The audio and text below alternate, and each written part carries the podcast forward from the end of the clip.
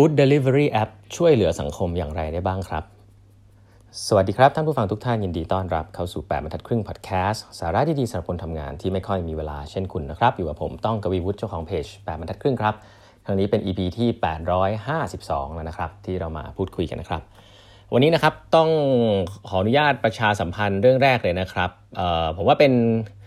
เอ่อเป็นอะไรที่น่าตื่นเต้นนะครับในในเชิงของคนทำธุรกิจแล้วก็ในเชิงของสังคมตอนนี้นะครับได้ข่าวมาว่าตอนนี้ทางแอป Robinhood นะครับของทาง เอส ซี บี นะครับก็คงร่วมกันนะครับตอนนี้ถ้าสั่งอาหารช่วยคนตัวเล็กเนี่ยจะเราอาจจะพอรู้อยู่แล้วเนาะว่าแอป Robinhood เนี่ยซึ่งเป็นแอปเล็กๆเนี่ยที่ในไทยทำ Food Delivery ปัจจุบันเนี่ยคุณสั่งอาหารได้เนี่ยเขาไม่เก็บ จี พี ร้านค้านะครับเดี๋ยวผมเล่าให้ฟังนะว่าว่ามันข้อดีมันเกิดไม่เก็บ จี พี ก็คือไม่เก็บเงินร้านค้านั่นแหละนะครับไม่ไม่มีหักเปอร์เซ็นต์ก็ช่วยร้านค้าคนตัวเล็กแต่ล่าสุดเนี่ย เอส ซี บี ช่วงล็อกดาวน์นะครับช่วงนี้เป็นช่วงที่น่าจะน่าจะหนักหนาสาหัสสำหรับร้านอาหารเลยเนี่ยเอ่อ เอส ซี บี ก็ออกค่าส่งฟรีให้ทุกออเดอร์นะครับซึ่งสำหรับการทำธุรกิจเนี่ยถือเป็นเรื่องใหญ่พอสมควรนะครับก็คงจะขาดทุนกันเยอะเลยแหละแต่ว่าก็ขออนุญาตประชาสัมพันธ์ครับเป็นความตั้งใจที่ดีของทางธนาคารไทยพาณิชย์แล้วก็แอป Robinhood นะครับของธนาคารไทยพาณิชย์ก็ช่วงนี้ช่วยกันสั่งครับสั่งอาหารนะครับทางแอป Robinhood ร้านอาหารที่เป็นร้านเล็กๆจะได้เงินเต็มจำนวนนะครับแล้วก็คุณก็ไม่ต้องเสียค่าส่งด้วยนะครับแล้วถ้าคุณสั่งกับเขาสั่งกับร้านอาหารเล็กๆเขาก็จะได้มีเงินไปหมุนนะครับเอ่อจะเป็นโปรโมชั่นในช่วงสิบเอ็ดกรกฎาคมถึงยี่สิบห้ากรกฎาคมนี้นะครับซึ่งก็ก็เลยนำมาประชาสัมพันธ์กันครับถ้าอยากช่วยร้านตัวเล็กก็สั่งกับแอป Robinhood ครับอันนี้อ่าผมต้องออกตัวเลยว่าเรื่องนี้นี่เรื่องใหญ่พอสมควรเลยนะครับผมอยากจะเล่าเรื่องแอปของ Food Delivery นิดนึงเพราะว่ามีคนพูดถึงเยอะแล้วแหละนะฮะแต่ว่าจะอันนี้อาจจะมาเล่าให้ฟังง่ายๆแล้วกันผมก็ค่อนข้างใกล้ชิดกับแอปพวกนี้พอสมควรเนาะคือไม่ว่าจะเป็นผมต้องบอกอย่างนี้ก่อนเริ่มต้นก่อน Food Delivery Business เนี่ยคนที่ทำแอปเนี่ยปัจจุบันเนี่ยขาดทุนนะฮะไม่ว่าเขาจะเก็บ จี พี ยังไงก็ตามเนี่ยจะขาดทุนน้อยขาดทุนเยอะเนี่ยขาดทุนอยู่แล้วนะครับเพราะอะไรเพราะว่ามันมันมีเงินที่ต้องแบ่งเยอะครับคือแอป Food Delivery เนี่ยให้นึกภาพว่ามันเป็นธุรกิจที่มันมีคนที่เกี่ยวข้องอยู่สามคนด้วยกันเอาหลักๆ สามถึงสี่ คนด้วยกันแต่คือคนแรกที่สำคัญมากๆเลยครับก็คือร้านอาหารนะครับให้นึกภาพว่าร้านอาหารเนี่ยเอ่อทำอาหารนะครับเขาเขาทำอาหารปุ๊บเขาก็อยากจะส่งอาหารถูกไหมฮะเอ่อคอสส่วนใหญ่เนี่ยอยู่กับที่ร้านอาหารแหละนะครับเขาก็ตั้งราคาอะไรกันไปใช่ไหมครับแล้วก็อ่ามีเมนูนะครับที่ตั้งขึ้นมาอยู่ในแอปอ่าส่งอาหารสิ่งที่สำคัญก็คือว่าการตั้งราคาในแอปเนี่ยมันมันจะ reflect ว่าแอปเนี่ยทำงานกับร้านอาหารสมมุติถ้าเกิดร้านอาหารเนี่ยต้องโดนเก็บค่า จี พี นะครับก็คือเก็บ margin บางส่วนเนี่ยร้านอาหารเนี่ยส่วนใหญ่ก็จะแก้ปัญหาโดยการที่ข้อหนึ่งก็คือขึ้นราคาอาหาร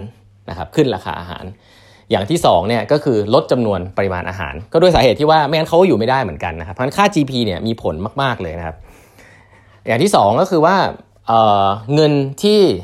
เอ่อไม่ว่าคนซื้อนะครับอีกอีกอีกอีกคนอีกกลุ่มนึงนะครับที่เป็นคนที่สำคัญมากๆเลยก็คือคนที่ซื้ออาหารนะครับคนที่ซื้ออาหารเนี่ยเวลาจ่ายเงินเข้าไปในแอปเนี่ยเงินเนี้ยแน่นอนครับมันก็จะถูกกระจายไปที่ร้านค้าใช่ไหมครับส่วนหนึ่งร้านร้านค้าคือร้านอาหารอีกส่วนนึงซึ่งต้องไปให้แน่ๆนะครับก็คือเป็นเขาเรียกว่ารายเดอร์คือคนส่งอาหารคนส่งอาหารเนี่ยเขาก็ต้องมีรายได้พอกับกับค่าน้ำมันค่าอะไรเงี้ยถูกไหมแล้วก็ต้องมีกำไรด้วย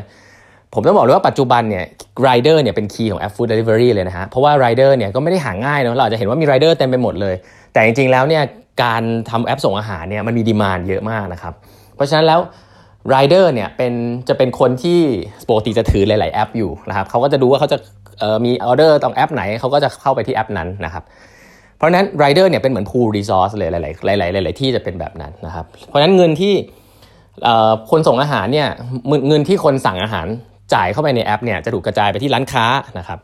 แล้วก็จะถูกกระจายไปที่ไรเดอร์นะครับแล้วก็ถ้ามีส่วนที่เหลือเนี่ยก็จะถูกกระจายมาที่ตัวแอปของ Food Delivery เองซึ่งปัจจุบันต้องพูดอย่างนี้ก่อนว่าคนที่ได้เงินไป อ, อาจจะเยอะหรือจะน้อยบ้างแต่ว่าได้แล้วก็ น, น่าจะคุ้มกับค่าเหนื่อยประมาณนึงเนี่ยก็คือไรเดอร์นะครับไรเดอร์เนี่ยน่าจะเซฟอันนี้หนึ่ง หนึ่ง หนึ่งก้อนนะครับถัดไปเงินที่จ่ายเข้าไปคืนให้กับทางร้านอาหารเนี่ยบางทีก็พอบางทีก็ไม่พอนะครับก็ขึ้นกับดีมานด์ว่ามีคนสั่งหรือเปล่านะครับบางทีโดนเก็บ จี พี นะครับเอ่อให้นึกภาพว่าพอเก็บโดนเก็บ จี พี เนี่ยถ้าขึ้นปริมาณขึ้นขึ้นขึ้นราคาอาหารเนี่ยบางทีคนก็ไม่สั่งนะครับ หรือว่าถ้าลดปริมาณอาหารคนก็ไม่สั่งอันนั้นก็อาจจะทำให้ดีมานด์มันลดลงนะครับก็จะอาจจะปริ่มปริ่มน้ำอยู่ช่วงนี้นะครับคือเงินที่ให้ให้กลับไปอาจจะไม่พอนะครับแล้วก็เงินบางส่วนโดนหักเข้าไปในแอป Food Delivery ต้องต้องให้ความเป็นธรรมก่อนนะฮะเงินที่หักเข้าไปให้กับแอป Food Delivery เนี่ยส่วนใหญ่แล้วในหลักการเนี่ยก็จะไม่ไม่พอต้นทุนของตัวตัว Food Delivery หรอกนะฮะแต่ก็เนี่ยคือสิ่งที่ที่เกิดขึ้นนะครับทีนี้สิ่งที่สำคัญก็คือว่าหลายๆครั้งเนี่ยไอ้ตัวเงินตัวเนี้ย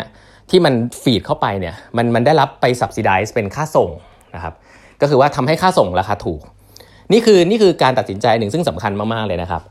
แอปที่เก็บ จี พี นะครับแอปที่เก็บ จี พี เนี่ยใช่ครับเงินที่เขาเก็บจากร้านอาหารเนี่ยเขาไม่ได้เขาไม่ได้เอาเงินนั้นๆเนี่ยเข้ามาใส่ตัวหมดนะฮะเขาเก็บมาเนี่ยเพื่อ Subsidize ค่าส่งครับเพราะเขารู้ว่าคนสั่งอาหารเนี่ยชอบค่าส่งถูกอันนี้เป็นนิสัยของพวกเราซึ่งผมก็เป็นนะครับแต่จะจะปรากฏว่าสิ่งนี้มันก็เลยเป็นปัญหาเพราะว่าถ้าเรายังชอบค่าส่งถูกเนี่ยเราก็จะไปทำอะไรฮะเราก็จะไปสั่งอาหารจากแอปที่เก็บ จี พี จากร้านอาหารนะครับเพราะว่าค่าส่งมันถูกไงเพราะฉะนั้นจะบอกว่าไอ้การ Subsidize ตรงเนี้ยร้านอาหารไม่ได้เป็นคนบอกว่าค่าส่งถูกนะครับแต่มันเป็นการว่าเขาเก็บเงินจากร้านอาหารแล้วก็มาทำให้ค่าส่งมันถูกถ้าเรายังชอบค่าส่งถูกอะครับเราก็จะจะติดอยู่กับแอปเหล่านี้ทีนี้เนี่ยผมต้องเล่าเรื่องว่าแอปอย่าง Robinhood เนี่ยตอนเนี้ยที่ออกมาเนี่ยเขาไม่เก็บ จี พี ร้านอาหารคือร้านอาหารได้เต็มๆถูกไหมอันนี้ขาหนึ่งแต่เขาก็จะไม่มีเงินนะฮะที่จะสามารถที่จะมา Subsidize ค่าส่งได้นะครับเพราะฉะนั้นปกติแล้วแอป Robinhood เนี่ยก็จะมีค่าส่งที่ราคาไม่ถูกละเมื่อเทียบกับที่อื่นละใช้คำนี้แล้วกันเนาะแล้วมันก็ทำให้คนก็ยังรู้สึกว่าส่งดีเออซื้อสั่งดีไหมนะราคาราคาอาหารถูกก็จริงแหละแต่ค่าส่งมันแพงนี่คือสถานการณ์ทั่วไปเราอาจจะคิดอย่างนี้แต่ผมว่าวันนี้ครับคนเราทุกคนที่มีหน้าที่สั่งอาหารเนี่ยมีหน้าที่แล้วนะฮะตอนนี้สิ่งที่เกิดขึ้นก็คือว่าเออเราจะไม่อยากเก็บค่าเราอยากไม่อยากจ่ายค่าส่งอันนี้เห็นด้วยนะครับแต่ตอนนี้ผมก็ว่าทาง เอส ซี บี และทาง Robinhood เนี่ยก็ออกมาแล้วก็บอกว่า Subsidize ค่าส่งในช่วงนี้คือออกค่าส่งให้เลยนะการออกค่าส่งให้เนี่ยก็เป็นการ เอ่อ เขาเรียกว่าเหมือนกับ Subsidize โดยใช้เงินตัวเองเลยแหละเอาง่ายๆเลยเป็นการเหมือนกับถ้าเป็นแอปทั่วไปเนี่ยเขาจะเก็บ จี พี มาแล้ว Subsidize ค่าส่งแต่ เอส ซี บี และ Robinhood ตอนเนี้ยไม่ไม่เก็บ จี พี ด้วยแล้วก็ออกเงินค่าส่งให้ด้วยคือเหมือน Subsidize สองทางเลยครับเพื่อที่จะให้เกิด Demand Supply ให้เยอะแล้วผมคิดว่าเขาคงทำกันตลอดไปไม่ได้เนาะก็คงเป็นช่วงนี้แหละที่เป็นช่วงล็อกดาวน์ผมว่าหลักๆก็คือช่วยร้านอาหารแหละครับเอ่อจริงๆตัวแอปเองก็คงไม่ได้อยากจะให้อยากไม่ได้อยากจะช่วยลดค่าส่งให้กับเอ่อทำให้พวกเราที่สั่งอาหารอยู่บ้านเนี่ยเออได้ได้ได้อาหารราคาถูกขึ้นไม่ต้องเสียค่าส่งผมว่านั่นไม่ใช่โกหรอกโกคืออยากให้สั่งแอป Robinhood เพราะว่าแอป Robinhood เนี่ยไม่เก็บ จี พี ทำให้ร้านอาหารได้เงินเต็มๆนะครับอันนี้ผมเล่าเรื่องนี้เพราะว่าเอ่อ Food Delivery App เนี่ยจริงๆแล้วอีกทีนะฮะไม่มีแอปไหนเลยนะครับที่กำไรนะครับเพราะว่าทุกคนเนี่ยก็ต้อง Subsidize แต่ว่าตัวโมเดลเนี่ยแหละเป็นโมเดลที่ที่ผมคิดว่าพวกเราที่เป็นคนที่สั่งอาหารเนี่ยมีส่วนร่วมรับผิดชอบก็คือว่าตัวแอปอื่นๆนะครับที่ไม่ใช่แอป Robinhood หลายๆแอปเนี่ยที่เขา Subsidize ค่าส่งเนี่ยเขาเก็บ จี พี มาเพื่อ Subsidize ค่าส่งเพราะเขารู้ว่าพวกเราชอบพวกเราอ่ะชอบมากคือการค่าส่งถูกแต่สิ่งเนี้ยถ้าพวกเราช่วงนี้ช่วยกันเนี่ยเรื่องนี้ก็จะเป็นเรื่องที่เราสามารถจะช่วยร้านค้าได้นะครับก็คือร้านค้าที่ไม่โดนเก็บ จี พี เนี่ยก็จะจะสามารถมี cash flow มาหมุนได้เยอะกว่านะครับแล้วก็อีกส่วนหนึ่งก็คือว่าก็จะช่วยนะครับแล้วยิ่งช่วงนี้ส่งฟรีอีกนะฮะก็เลยก็เลยนำมา